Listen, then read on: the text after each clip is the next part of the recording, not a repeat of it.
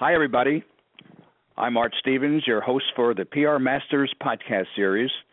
And today it's my unique pleasure to spend time with the CEO of the largest public relations organization in the world, Edelman. And of course, I speak of Richard Edelman. So if the word legend applies to anybody at all in the world of public relations, it truly applies to Richard Edelman. His agency has taken the world of public relations by storm during the past 30 years or so, and it has led the way in growth, innovation, a vision for the future, and extraordinary results for its long list of global clients. Under Richard's leadership, the agency now does more than $1 billion a year in revenues, the first ever public relations agency to do so. It has set the standard for the public relations agency business, and obviously the bar is exceedingly high. Who would have thought, 10, 20 years ago that an agency would do $1 billion in revenues? So Richard, as you know, is the son of Daniel J. Edelman, who founded the firm in 1952. Richard was named CEO in 1996, taking over for his father, who remained chairman until he passed away in 2013. So now in his 26th year as CEO, Richard is one of the longest-tenured agency leaders in the marketing services industry. So it's my pleasure, really my distinct pleasure, to welcome Richard Edelman to the PR Masters series. And Richard, how are you today?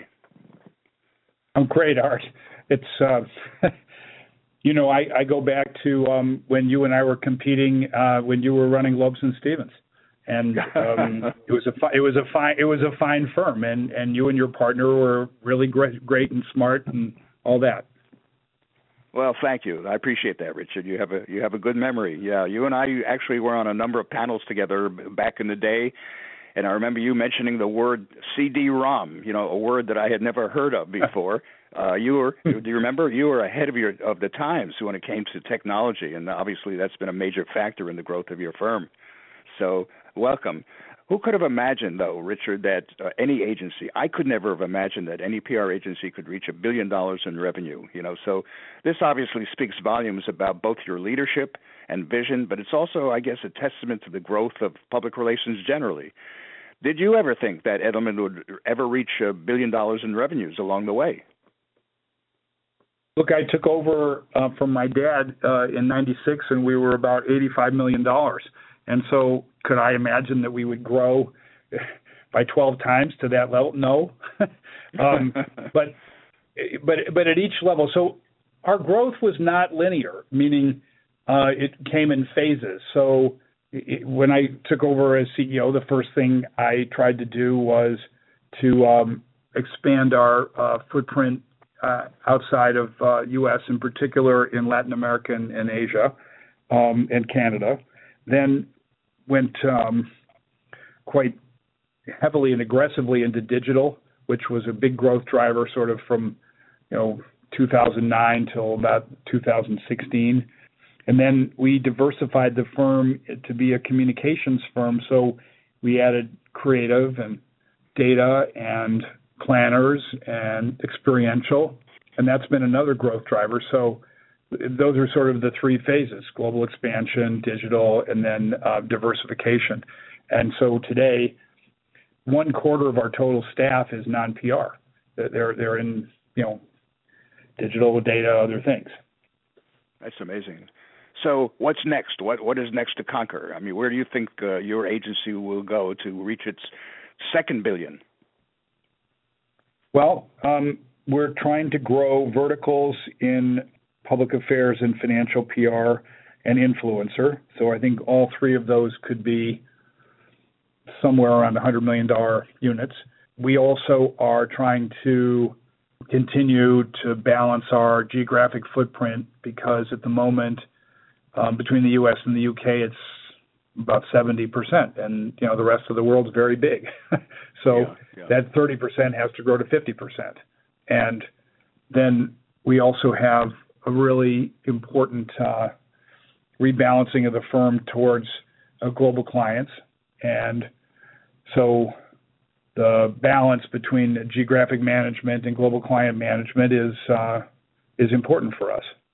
because we don't want to do what some firms did, which is just say, oh, all we do is global clients. I think that's a mistake for PR because we need to be multi-local, not just multinational, because PR is essentially a culture business, one of connection and of local feel because markets are so different. So that's why we need local clients as well as global clients. Richard, it's inconceivable to me that anyone in the world of public relations agencies could manage an enterprise that does more than $1 billion in revenues. I mean, I had enough trouble with my own firm back in the day, never obviously having reached that level of success in terms of financial rewards. How do you manage $1 billion corporation? I know you've got some tremendously high-quality people, of course, but what's the difference in terms of what you do today compared to what you did, say, 15, 20 years ago in managing such a vast enterprise? So we ran it, sort of 20 years ago based on geography only. And now Edelman's a sort of more four-corner operation, which is, yes, still geography, but then we have the global client leaders, and there are about 30 of those. And then we have practice leaders in health and tech and food and brand and corporate. And then we also have what we call integrated solutions, which is all the data and digital, et cetera. And the intersection point for those four groups is the client and making sure that the client's best served. So management's a daily work in progress. And yeah. For me, Art, the biggest thing that I'm trying to push Edelman to is to differentiate ourselves from other communications firms on the basis that we want clients to do and not just communicate.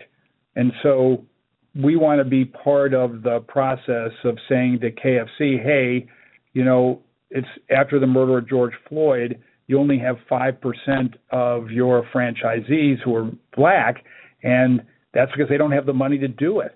And so why don't you create a fund to help those store managers become franchisees? And they did it. And that has now changed drastically, double, tripled the number of Black franchisees. So I want our company to be part of fixing problems. Well, that leads to my next question because I'm very well aware of how dedicated you are to the quality of life of Edelman and employees and the motivational things that you do. Could you describe the workplace for Edelman and some of the things you have done, to obviously motivate and excite your employees worldwide? So I give my brother John great credit for this.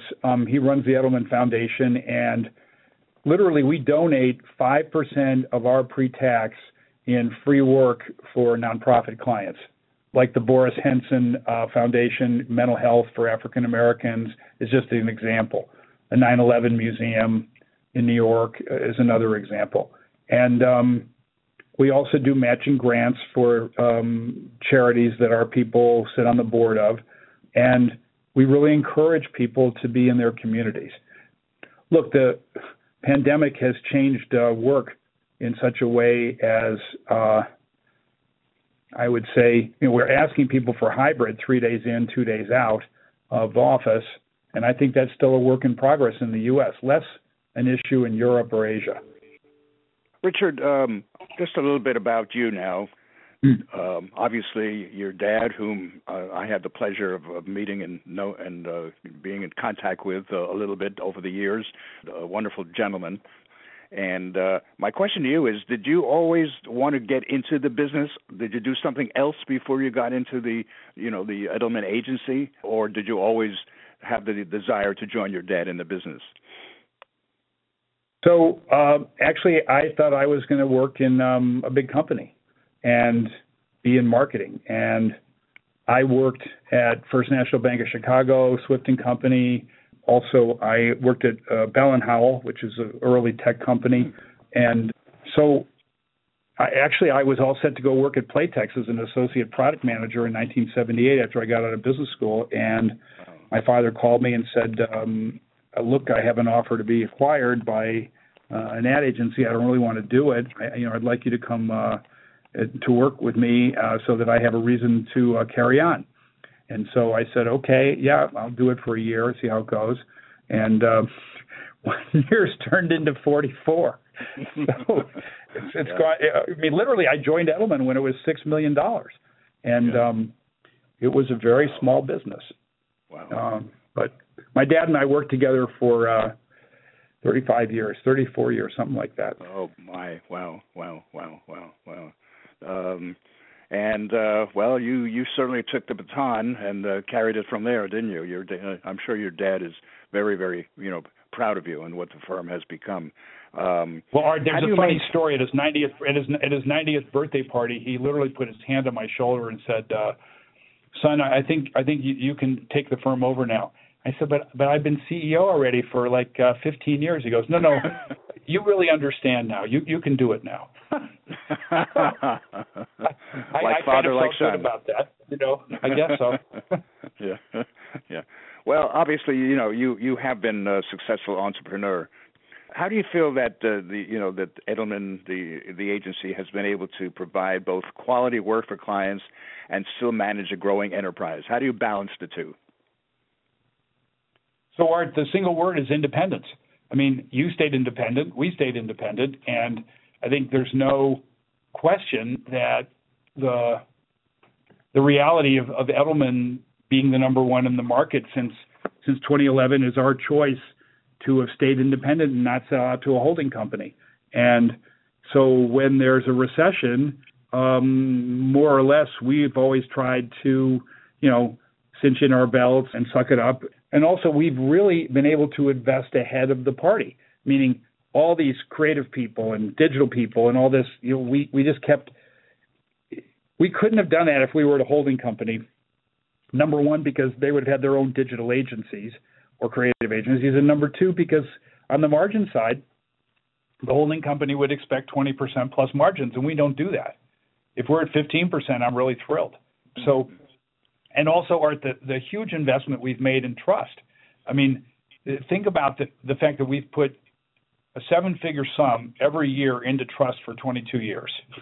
And that's become, I think, the most important piece of intellectual property in the category.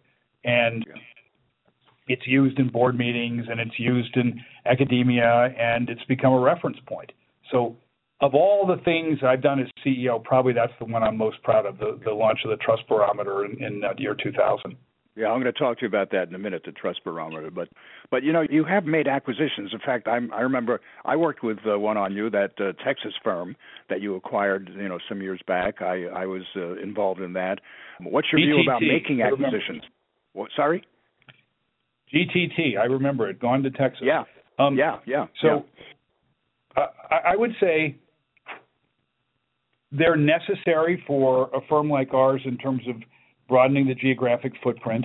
They've also been hugely helpful in giving us more depth. For example, the two tech firms we bought, GTT and also AR in Silicon Valley, were very helpful in giving us the franchise and tech that we have today, nearly 20% of our business. And acquisitions have also helped us dimensionalize the firm. So, for instance, we bought UEG, United Entertainment Group, from United Talent Agency, and now we can do experiential, or we can do Hollywood deals. And so we have new skills. So that's how we use our cash. We don't, pay money to the family kind of thing. Right. You volunteer a lot of your time to other organizations and causes. You have a long bio that I could have read, but to save time, I just wanted to have you maybe just, chat about it, because you do give a lot of your time to various other interests of yours. How do you find time to do it, and why do you feel it's important to you? Art, I feel that one of the keys to my success is constant networking, and also being in the world. And I give my time, for example, this morning to the Atlantic Council, and some of our clients are now involved with the Atlantic Council on disinformation or other issues. I've also been active with the Ad Council and trying to help them on public service campaigns like, during the pandemic, about getting people vaccinated. And again, there's such an overlap between what I do nonprofit and professionally. And then some I do just because I feel as a citizen one should. I'm on the board of the 9/11 Museum, and Edelman did the volunteer work after 9/11 to help recovery in Lower Manhattan, and then the opening of the museum. And so I just think that that's necessary for any person who wants to be a leader in our sector. If you're simply going to the office and then working with clients and going home, you're not in the world. You got to bring the world to your clients. Good point, really good point. And listeners, take note. One of your great innovations, Richard, is the Edelman Trust Barometer. Let's spend a few moments on that. Was this your idea, and how did it come about, and how have you been able to use its results to further the business interests of the agency? So, Art, it goes back to when I was manager of Edelman Europe, and I was in Germany, and the Greens were picketing Herbst, which is a large chemical company, because they had some incident over the night of pollution or whatever onto cars. And the reality of civil society then really came to me during the battle in Seattle in 1999 when the NGOs stormed the World Trade Organization meeting and protested inequality on the basis of globalization. And so I just wondered how trustworthy the NGOs were relative to business and government and media. And we brought the results out in 2000 and found that NGOs were the most trusted and that there were real shortcomings with leaders in classic institutions such as business and government. And then we just continued it through the Iraq War and then through the Great Recession in 2008-09 and then, through the rise of populism in 2016 and disinformation and now in the pandemic period. And we've just accelerated the pace of the studies. We did 10 last year. We did 10 the year before. We're going to do 10 this year. Sector studies, like one on health, did one on employees, the new face of the employee. We just did one on brands for the Cannes Ad Festival, showing the power of Gen Z as magnetic for the other age groups. And so I feel really good about that. And I feel really good about the fact that we can bring quality data to clients and have them move, because we did a study the month after George Floyd's murder, and we said, if you stand up and speak up as a brand about race, you get a 7 times increase if you have a Democrat answering and a 2 times increase if you have a Republican. So therefore, it's a winner. So stand up about race. Well, obviously, the Edelman Trust Barometer has gotten a tremendous amount of exposure. And, to me, as somebody who I consider myself to be, creative in terms of the things that I've done, in my public relations career, it is an amazing concept and obviously one that has been proven so beneficial, to your organization. I imagine you, when you go after new business prospects, I imagine that this Trust Barometer plays a part in those discussions. Does it? It does. It does, particularly now that geopolitics is the new question for companies. 1,300 companies have gotten out of Russia, and companies that stayed in have a trust deficit, and the companies that have gotten out have a trust boost. And people buy brands on the basis of whether brands have stayed in or gotten out. And the broader question is, how do you balance all of these new responsibilities of business? Race, sustainability, wage levels, reskilling, then questions of abortion, voting rights, education. So it's very complicated for business now that it's the most trusted institution in our study. How far can business go, and what things should CEOs focus on? And I say, if it's in your swim lane, speak up. If it's not, you can be part of a group, but be careful. Richard, how has public relations changed since you got into it? You obviously got into it early on. You're as you indicated, Edelman was doing about $6 million or so when you joined the firm. Quite a difference between then and now. But how has public relations changed in your view since you got into it, and what do you envision to be its future? So, in my early years, everything was communicated through media. and having a serious set of connections with reporters, which you had to cultivate based on drinks or playing squash or whatever else, was the key to the door. And I think now the ability to tell stories directly by having compelling both short form and longer form material that you can post on the company's own channels or, you know, in short form on TikTok or other. You have to be a different kind of storyteller. You can't just pitch stories, Art. You have to actually be able to craft them yourselves. So you've got a lot on your plate, Richard. I'm just curious, as a manager, you know, with a vast, sprawling enterprise that obviously employs thousands of people, how do you spend your day? You know, how do you determine what areas you should be involved with on each given day, given that you're involved in so many things? So the first thing to tell you is I still work on clients. I work on Unilever, on a couple of brands. I'm the senior person on our Edelman's biggest client. I also work on the dairy industry. I work on pitches. I'm doing one next week to an agriculture company. I go to events such as Davos or the Cannes Ad Festival to meet CMOs or meet CEOs, and I try to be a visible public face on trust. We have another one coming out in September that I'm looking at the questionnaire shortly. So, and then I spend a lot of time talking to our own people. You know, I have half a dozen direct reports, and they're running the various parts of the business.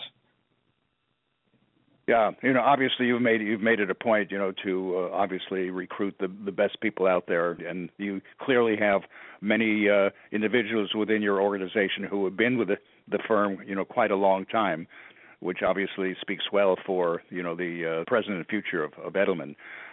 Question about your vision. You know, I've been on a number of industry panels with you along the way, Richard, as you know. What's always impressed me about you know, I mentioned CD-ROM before, but you always had a vision for the future, you know, which includes the ways people and businesses communicate. Is it your commitment personally to stay current with technology and ways to communicate? Is this something that you feel has been of great benefit to you over the years? Absolutely. Look, I don't pretend to be an expert on TikTok, but I do understand and appreciate LinkedIn, for instance. I spent, you know, half an hour talking to a reporter at Cannes Ad Festival from LinkedIn. It's a huge B2B play. Reddit is an interesting channel, a little bit alternative for me, but I also want to reiterate to all your listeners the continued centrality of the FT, Wall Street Journal, New York Times, Bloomberg, Reuters. You still got to have good connections with media. You absolutely have to be kind of voracious in your media consumption, and, you know, invest in that kind of education of yourself. Yeah. What's your view of the overall PR agency world currently? Where do you think it is in contemporary life, and what else does it need to do? Obviously, if you look at the various rankings of PR agencies, obviously the agency world has done very well over the last number of years, and, you know, with your firm being at the top with over $1 billion, like I said earlier, who would have thought? So, where do you think the PR agency world is today? So, I think that there are three or four firms, ourselves, Weber, Fleischman, BCW, that are the sort of in the largest global category, and then followed by H&K and Ogilvy, et cetera. But there are some really interesting new entrants. You know, Real Chemistry, which was W2O, is now a $500 million business.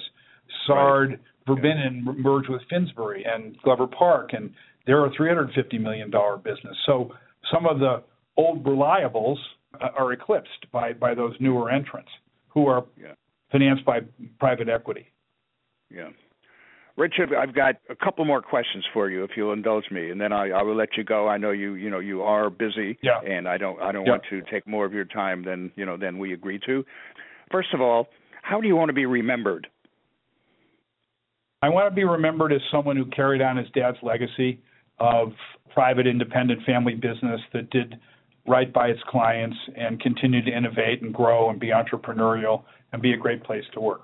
And then I also would like to be remembered for the trust barometer, because I think that's been important. And also that hopefully I raised 3 kids who can inherit the firm and be good custodians of what their grandfather and grandmother started, and that I've been able to carry on with my brother and sister. And Generation 3 should live up to that kind of ambition and continue to grow, but also be a great place to work and you know, be the different one, be the one that stayed independent. And my final question, and I'll let you go, where do you see yourself, Richard Edelman, in the years ahead? So I'm going to continue to be CEO for another, 9 or 10 years. After that, I'll be chairman. I would love to write a book sometime about trust. And I hopefully will continue to be as physically active as I am and read books all the time, which I do. My latest recommendation, everybody, is Invisible Child, about a kid who grew up in New York City and has grown up in poverty and somehow makes it. And it's a great, compelling story. Amen. Since I grew up in New York City also. Richard Edelman, on behalf of our PR Masters podcast listeners, thank you so much for joining us today. And I appreciate your candor, directness, and eloquence. You are indeed a PR master. And thank you all for joining us today. I'm Art Stevens, your host and managing partner of the Stevens Group. I'm signing off now, and I will see you all again soon with the next PR Masters podcast. Until then, take care, everybody.